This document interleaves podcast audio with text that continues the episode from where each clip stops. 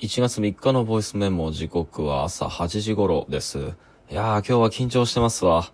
というのもね、同居人のご両親と久々に会います。2年ぶりぐらいじゃないのかな。場所は神戸でね、あの、待ち合わせは、こう、昼前を約束してるんで、もうあと1時間後ぐらいには出なきゃいけないんですけど、いやー、そわそわするなー。いやー、昨日はね、あの、まあ、ちょっとでも心象を良くしようってことでね、あの、向こうのご両親と、えっ、ー、と、向こうのおばあちゃん、祖母ですね、あに対しての3人分の、えー、京都土産を、あの、買って準備しているんですが、気に入ってくれるといいなーっていうか、何話そうかね。何話そう、本当去年はあんまりこう派手な仕事が何もできてないから、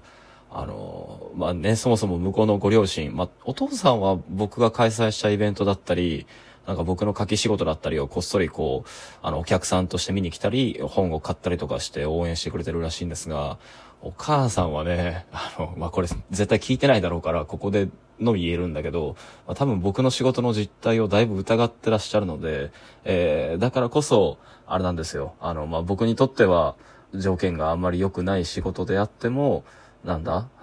時々大学で先生したりだとか、講義したりっていう、あの、表向きの仕事っていうのはね、あの、だからこそ、あそういうのを見て安心してくれてるみたいらしいんだけど、去年はね、こう、そのお母様が、あの、僕の仕事の数少ない実体感、やってる感を、こう、あの、感じてくれていた SNS も完全に撤退してしまったんでね、もう今や僕の活動は全く目に見えなくなってるだろうし、というか俺にとっても目に見えないものになってるけど、今日はあれだな、あの、今年の前期だな。今年の前期にもう一度去年やってた授業の枠で、同じ枠でもう一回先生をすることになってるので、えっと、それと、えー、今、まあ、数は少ないけれども、本になる予定の仕事のお誘いがいくつか来てるから、まあ、それを最大限気持ちを込めてプレゼンして、まあ、僕は今年もなんとかやってるんで大丈夫ですっていうことを、あの、なんか感じてもらうしかないですね。信じてもらうしかない。まあ、それはそれとしてね、そんなことは抜きにしても会うのが2年ぶりだし、で、この2年間の間で、その向こうのご両親の生活だったり、まあお仕事の様子だったりっていうのもすごい、あの、きつかっただろうから、まあとりあえずは2年ぶりの再会を祝して、まあお酒でも入れて楽しめるといいな。まあ僕はあの、向こうのご両親のことはすごい尊敬してるし、何よりもこう、一緒に喋ってて楽しい人たちなんで、とりあえず僕も元気で前向きな姿を見せてね、あの、二人で楽しい生活を送ってますってことをなんとか、あの、感じてもらえるようにしよう。うん、そうだな。楽しいのが何よりだ。まずはそこからね、元気な姿を見せて楽しんでもらおう。いや、これ何の録音なんだよ。一体俺は何を撮ってるんだ。そしてこんな録音は一体自分でもいつ聞き直すと言うんだ。あ、明日か。いや、明日聞き直すとしてそれは今日の回があまり良くなかった時なんじゃないのか。まあまあ、いやいや。まあさて、そんなことはさておきですね。えっ、と、昨晩と今朝にかけて、えー、まあ、同居人のご両親との面会を待つ間に、緊張してそわそわしてる間にですね、あの、ラジオトークの番組をいくつか、えー、そして、ポッドキャストの番組をいくつか、ぼーっと聞いていました。あで、自分の録音をその後聞き直して思ったことをいくつか、えっ、ー、と、撮っておこうと思います。えー、それは何かっていうと、うん、こう、めちゃくちゃ、あなんだ、あの、簡単にざっくり言ってしまうと、今後、録音の仕方を少し変えてみることに挑戦し、挑戦してみようかなと思ったってことです。で、数少ないながらも、どうやら再生数を見る限り、えっと、毎朝毎朝、もしくは毎晩毎晩、こう、新しい録音がアップロードされるたびにずっと聞いてくれてる方が、なんか結構いるみたいなので、ひょっとしたらそういう人はもうすでに変化に気がつき始めてるかもしれませんが、なんかその変化っていうのをね、より、あの、意図的なものに、えー、意識して、えっ、ー、と、さらに変えていこうと思ってると。まあ、なんかそういうことを考えてます。そういうことを話そうと思います。で、それは何かっていうと、喋りの間と、えー、そして喋った後、それを編集する段に至ってのフィラー、あえっ、ー、と、あーとか、えーととか、あのーとかっていう、あの、つなぎの声ですね。あの、フィラーの処理についてです。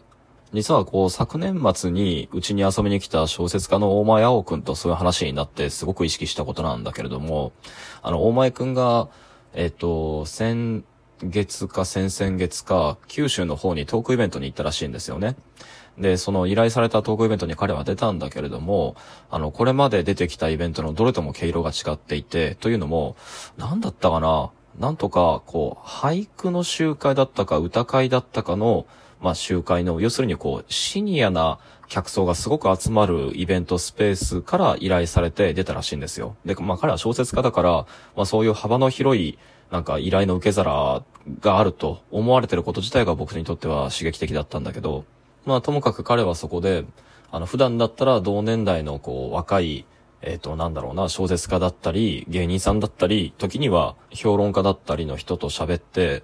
まあなんかこう、サクサク、まあすごく賢い人なんで、まあサクサク展開の早い話もできるし、えっ、ー、と、若者喋りで楽しいおしゃべりっていうのも見せることができる人なんだけれども、あの、その時は、もう彼もイベントを前にして結構緊張していたんですよね。というのも、あの、いつもと全く客層が違うから、もうみんなお、じいちゃん、おばあちゃん、自分の祖父母ぐらいの年齢であってもおかしくないような人たちが客席に結構いるってのことで、あの、どんなリズムで、どんな内容で喋ったら、まあ、聞いてもらえるのか、響くのかわからないと、期待に応えられるかわからないってことを言ってたんだけれども、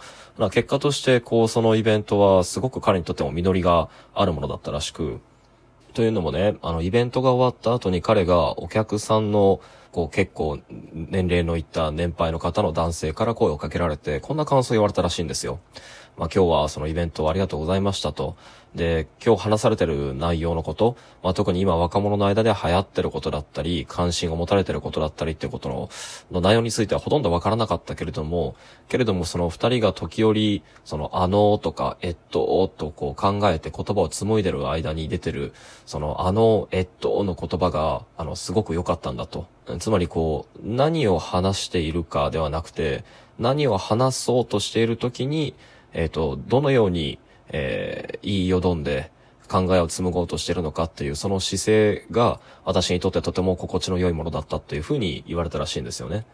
で、僕はね、なんかその話聞いたときに、なんかこう、笑ってしまってね、いや、それはね、大前くん、俺がもし登壇者だったらすげえ凹む感想だよ、それ、つって。あの、要は何話してるかわからんかったし、でもなんか動揺してる身振り、緊張してる身振りだけ伝わってて、まあそれは可愛らしいもんじゃったよ、みたいな感じのやつでしょ、それっていう風にちょっと茶化してしまったんだけど、でもなんか大前くんが言うにはですね、その、えっ、と、感想を投げてくれたその男性の、えっ、と、発言を通して改めて捉え直したのは、あの、普段、こう、トークイベントを聞きに来ている人たちっていうのは、話してる内容、まあ、つまり、今日この回で何か新しい考えが知れるとか、今が知れるとかってことを期待してることはもう、もう、とかむしろほとんどないんじゃないかっていうことを思い立ったらしいんですよね。いや、あるにしても、むしろそこで聞かれているのは、あの、その中に自分の考えだったり、えっと、自分の感情記憶っていうのを投影できる、あの、隙間みたいなものを探しに、で、その隙間っていうのを、あの、発言者の発言の間だったり、言いよどみだったり、あの、そのっていう、こう、フィラーのつなぎ声の中に探しに、えー、聞きに来てるんじゃないかってことを言っていて、で、僕はこれ、めちゃくちゃ眼蓄のある言葉だなと思ったんですよね。だってそれは言われてみれば、僕だって本を読んだり人の話を聞いてる時には、まあ、だから前もこんなこと録音で話した気もするんですけど、何を言ったかではなくて、何を言いづらそうにしてるかっていうポイントこそ人は覚えるし、で、その時にその彼がどんな身振り、手振り、えっ、ー、と、口癖で、その、言いよどんだ後、使うべき言葉っていうのをなんとか手繰り寄せようとしてるのかっていう、その身体性を聞いてるわけだし、えー、そしてそれは、えっ、ー、と、聞いてる人間がジャーナリストであったならば、そここそが突っ込みどころで、何か暴くべき、えっ、ー、と、現実だったり、もしくは取るべき現地ってものが現れるポイントだとして目を光らせるところだと思うんですよね。で、そんな彼の大前くんのエピソードっていうのを聞いた後に、ラジオトークで、えっと、実は僕結構いろんな人をフォローしてるんですけど、その人気な方だったり、もしくは僕が個人的に好きで聞いてる人だったり、で、ポッドキャストってのを、あの、聞き直してるうちにですね、なんかこう人気だったり、あるいは僕がハマってずっと聞いてる、ずっと聞いてられるものっていうのは、やっぱりこう、それを聞いてる人間にとって思い当たる記憶や言葉や、ツッコミを受け止めるだけの間を、あの、置いてくれているものがほとんどで、まあ、つまりこう、あの、聞き手の行き継ぎポイントってのを作ってる人たちっていうのがやっぱりいっぱいいるんですよね。あるいは他方で、あの、その、とか、あの、なんていうかこう、みたいなことばっかり、あの、ロゴの中に現れていて、たとえエピソードとしては、話としてはほとんど情報量がない方でも、なんだろうね、その彼が言おうとしている話題が決まってこれになると言いにくそうだったり、えっと、日常的なエピソードから自分の言いたいことってのを引っ張ってくるときに、つまりこう、ナウンローディング的な呼び出し時間の時に、決まって彼が、もう綱引きの時に出す掛け声 OS のような、その人にとっての口癖みたいなものがポコポコ口から漏れ出ているのを聞いたりだとか、つまりそこには彼の声と言葉の間の、声と言葉のしがらみみたいなものが見える部分があって、で、それが魅力的に聞こえる時もあるし、つまり一言でまとめると、相槌の受け皿、目に見えない聞き手の相槌の受け皿と、えっ、ー、と、目に見えない話し手の言葉と声の間のしがらみみたいなものが見える声ってのがやっぱり僕はとても聞きやすい、えっ、ー、と、番組の、その、特徴なんだろうなと思ったんです。というか、本来はみんな、こう、自然に日常で喋ってる時は、そういう言葉、声ってのがいっぱい入ってると思うんだけれど、こう、YouTuber の息継ぎとフィラー全くなしのあのジャンプカットでポンポン繋いでるようなあの喋り方だったり、そしてこのボイスメモだったり、あもうそうだけれども、それを後で聞き直して編集するって言った時には、意味と情報の集積から遡ってそういうものをノイズとして全部除去しちゃうんで、いつの間にか読み上げソフトの機械音声みたいな喋り方っていうのも自分で再構築しちゃうんですよね。なのでこれからの録音はもっとフィラーで遊ぼうと思う。というわけでまた明日。